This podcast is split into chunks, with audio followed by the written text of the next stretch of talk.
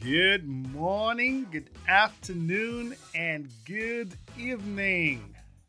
Whatever time you're listening to this, please welcome to the Market Color Podcast. This is a weekly podcast that is dedicated to providing our listeners with a broad overview of the global financial markets, including a special focus on the Kenyan markets. And in order to deliver on this objective, we have structured this podcast to begin with an overview of the global markets so as to give you a big picture perspective of the global economy. This is then followed by the Kenyan segment where we review the performance of the local markets with a view to covering all the major asset classes. And finally, we wrap up the podcast by addressing the topical issue for that week so as to bring you up to speed with the latest financial headlines. This podcast is targeted at the individual with an interest in the financial markets, but who probably doesn't have the time for research and analysis. That is why I created the Market Color podcast to call it and analyze the data on your behalf and to present it in a brief and concise manner that is easy for you to consume. And this here is episode number 51, believe it or not. And this week we are reviewing the performance of the global markets during the 15th week of 2023. And that is from Tuesday the 11th to Friday the 14th of April. And without further ado, this is your host, Jamuhuri. And together, let's dive right in. We kick it off in the United States, where the Labor Department on Wednesday reported that inflation in the US had cooled off in the month of March as the rate hikes from the Federal Reserve begin to show more impact. The Consumer Price Index, which measures the cost of goods and services in the economy, rose 5% from a year ago and 0.1% for the month. Excluding food and energy prices, the core consumer price index increased by 5.6% on an annual basis and 0.4% on a monthly basis. This data confirms that inflation is now slowing down, but is still well above the Fed's target level of 2%, which it considers a healthy and sustainable level of inflation. Over the past one year, the Federal Reserve has raised its benchmark interest rate nine times for a total of 4.75%, which is the fastest pace of tightening since the early 1980s. Meanwhile, on the retail front in the US, the advanced retail sales data signaled that consumer spending slowed down in the month of March as consumers begin to hold back due to recession fears and the recent banking crisis. The advanced reading of retail sales showed a decline of 1% in March, which was far greater than the market expectations, which had forecast a decline of 0.5%. And according to Federal Reserve documents that were released on Wednesday, the fallout from the US banking crisis is likely to tilt the US economy into a recession later this year. The presentation on potential repercussions from the failure of Silicon Valley Bank and the ensuing crisis in the financial sector have led Fed officials to project that economic growth for 2023 will be stunted at just 0.4%. And in Japan, the new governor of the Bank of Japan, Kazuo Ueda, in his inaugural briefing on Monday, emphasized his intention to maintain unconventional monetary policies in order to achieve the central bank's inflation target of 2%. Due to the anticipated change in central bank policy, the Japanese yen is expected to strengthen to 120 yen per US dollar before the end of this year. This forecast is further supported by the view that the Federal Reserve has reached the peak of its rate hiking cycle. And data from the People's Republic of China shows that the value of exports in the month of March beat all expectations and marked a surprise growth of about 15%. This data breaks a five month streak of declines in the value of Chinese exports. China recorded a trade surplus of 88 billion US dollars, and on the back of that, the Chinese yuan strengthened to 6.872 versus the US dollar. Meanwhile, in the United Kingdom, economic growth was flat in the month of February as widespread industrial action coupled with persistently high inflation restricted economic activity. Data released on Thursday showed that the gross domestic product was flat in February, and these followed an upwardly revised growth of 0.4% in January. In the US stock market, all the major indices were down on Friday but remained positive for the week as retail sales came in weaker than expected and dented enthusiasm about stronger than expected corporate earnings. On Friday, the 30 stock Dow Jones dropped 143 points to close at 33,886 while the S&P 500 fell 0.21% to settle at 4137 and the Nasdaq Composite slid 0.35% to 12,123. For the week, the Dow rose 1.2% and recorded its fourth consecutive positive week. Meanwhile, the broad market index, that is the S&P 500, was up 0.79% for the week, while the Nasdaq Composite ticked up by just 0.29%. In the US bond market, even on the back of positive economic data that showed inflation was easing off, the yield on the two year Treasury note still climbed back above the 4% level. The yield on the two year paper was last up 11 basis points at 4.091%. Meanwhile, the yield on the benchmark 10 year Treasury bond jumped more than 6 basis points and was last seen trading at 3.513%. In the commodity markets, the price of crude oil was up on Friday and secured its fourth straight week of gains after the International Energy Agency said that global demand is expected to hit a record high this year, driven mainly by a recovery in Chinese consumption. The Energy Agency also warned that the deep output cuts recently announced by OPEC, that is the Organization of Petroleum Exporting Countries, could further exacerbate the oil supply deficit. In its monthly report, the agency projects that global oil demand is set to grow by 2 million barrels per day in 2023 to a record high of 102 million barrels per day, driven mostly by stronger consumption in China.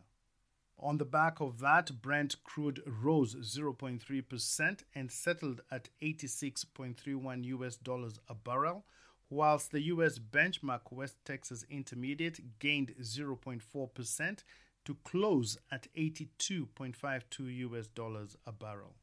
For the week, Brent posted a gain of 1.5%, whilst West Texas was up 2.4%. Meanwhile, Murban oil, which Kenya imports, increased to $88.52 a barrel compared to $85.94 the previous week. And in the precious metals market, as a Federal Reserve official indicated the need for another rate hike, the US dollar bounced up as the price of gold pulled back sharply and was last down 1.7% to trade at 2005 US dollars per ounce. We now change scene to the Kenyan financial markets, and as is the norm, we start by looking at the foreign exchange market, where during the past week the Kenyan shilling continued to depreciate versus the major international currencies, but remained stable and resilient versus the regional currencies. According to the central bank, the Kenya shilling was trading at 133.95 versus the US dollar compared to 132.94 the previous week. However, commercial banks were selling the US dollar at between 136 shillings on the lower side to 144 shillings on the higher side. Meanwhile, the sterling pound was priced at 166.92 and the euro was valued at 146.98. And on the regional front, one Kenya shilling was changing hands for 27.96 Ugandan shillings and 17.51 Tanzanian shillings. And to the Rwandese franc, it was posted at 8.24. In my view, the Kenya shilling will continue to depreciate for the foreseeable future as the country remains weighed down by foreign external debts as our debt to GDP ratio now stands above the 70% level, and our debt repayments consume more than 65% of total revenue collections. On foreign exchange reserves during the past week, Kenya's usable foreign exchange reserves declined by $70 million to 6.376 billion US dollars, which is equivalent to 3.56 months of import cover. This amount falls below the required threshold and is in breach of the central bank's statutory requirement to endeavor to maintain at least four months of import cover. Kenya's foreign exchange reserves have now dropped to their lowest level in the past 10 years, and this is the result of increased foreign debt repayments coupled with the country's inability to access the international financial markets due to the high cost of US dollar debt. And as always, good news from county number 48 as the inflow of diaspora remittances in the month of March totaled $357 million, and this is compared to $309 million that was recorded in the month of February, which was an increase of 15%. Meanwhile, the cumulative inflows for the 12 months to March 2023 totaled an astounding 4.02 billion US dollars. The inflow of remittances continues to support Kenya's current account as well as the local foreign exchange market. The United States remains the largest source of remittances into Kenya, accounting for 58% of total remittances received in the month of March 2023. In the money market, the liquidity situation in the interbank market was significantly tighter during the past week as tax remittances to the government exceeded and more than offset government payments into the market.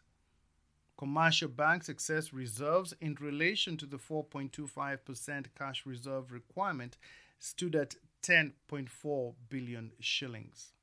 Meanwhile, open market operations remained active with the average interbank rate recorded at 8.46% compared to 8.33% the previous week.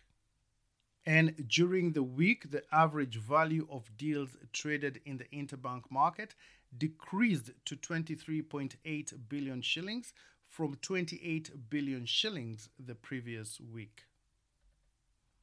In the government securities market, the weekly Treasury bill auction was held on Thursday, the 13th of April, and the central bank received bids totaling 29.4 billion shillings against an advertised amount of 24 billion shillings, representing a performance of 122%. the central bank ended up accepting 27.3 billion shillings for all the three tenors.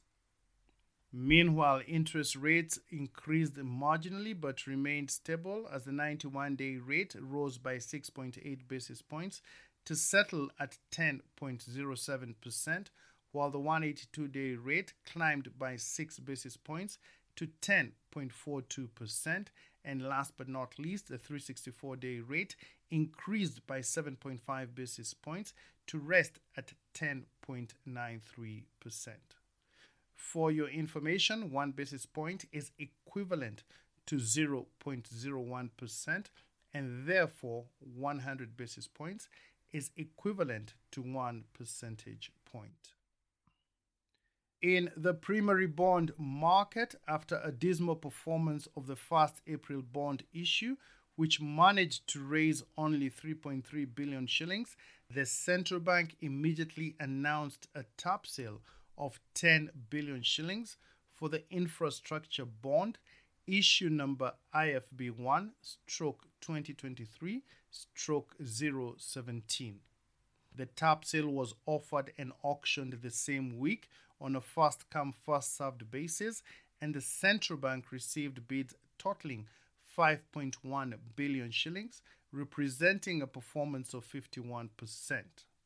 These bonds were accepted at a weighted average rate of 14.39%, which is the coupon for this bond.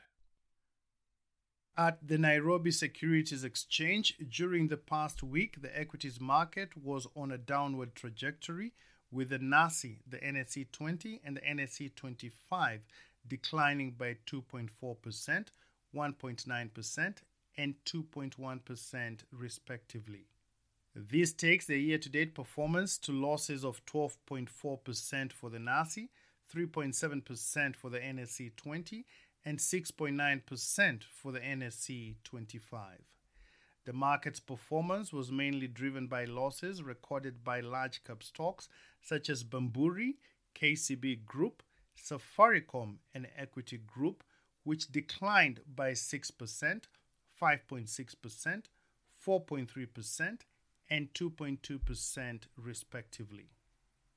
These losses were, however, slightly mitigated by gains recorded by stocks such as British American Tobacco, that is BAT, and NCBA Group, which increased by 4.8% and 1.2% respectively. During the week, the turnover in equities decreased by 33% to $7.7 million as foreign investors turned into net buyers with a net buying position of $1.5 million. However, on a year to date basis, foreign investors remain net sellers with a net selling position of about $41 million. In the bond market, turnover in the domestic secondary market declined by 39% during the past week. And in the international market, the yields on Kenya's Eurobonds were on an upward trajectory and increased by an average of 24 basis points as the yield on the 10 year Eurobond, which matures in 2028, increased the most, rising by 50 basis points from 14.2% to 14 0.7%. Next up is the topical issue, and this week we provide a brief overview of the World Economic Outlook Report for 2023. On Tuesday, the IMF, that is the International Monetary Fund, published its latest World Economic Outlook report in which it projects the weakest global economic growth since 1990. The IMF has forecast that global economic growth will decline from 3.4% in 2022 to 2.8% in 2023 before settling at 3% in 2024.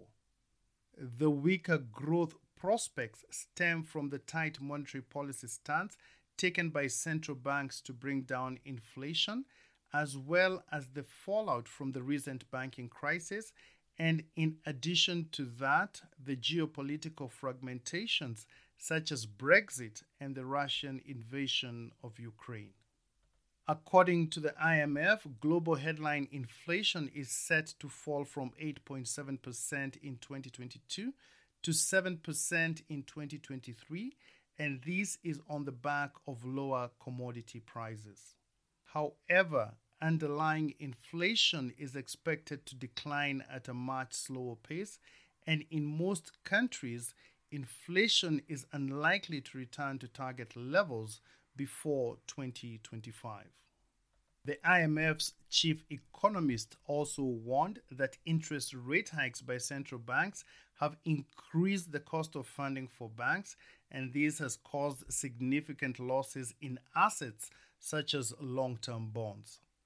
Banks are therefore in a more precarious situation, and the IMF sees further tightening of funding conditions for banks, which in turn will squeeze their ability to lend.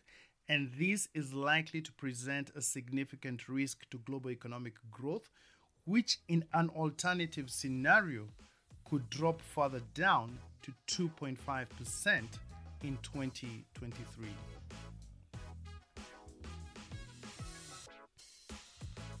And on that note, we come to the end of this week's podcast. Thank you for listening to the Market Color podcast. We hope that you found it to be useful and informative. And if so, please share it with a friend and help to spread the word around. We really do appreciate your assistance in this effort. For your information, the Market Color podcast is now available on all the major hosting directories that is Apple Podcast, Google Podcast, Spotify, and Amazon Music. Please subscribe and remember to turn on alerts to be notified of new episodes. And if you have any ideas or feedback on how we can improve this podcast, please feel free to reach me on the following email address that is jamuhurig at gmail.com. Jamuhuri spelled J A M U H U R I. Once again, thank you for your continued support. I look forward to interacting with you again next week. And in the meantime, please do have yourselves a blessed and fruitful week ahead. And remember, if you're going to try, go all the way. Otherwise, don't even start. From a poem by Charles Bukowski. Think about it Thank you and God bless.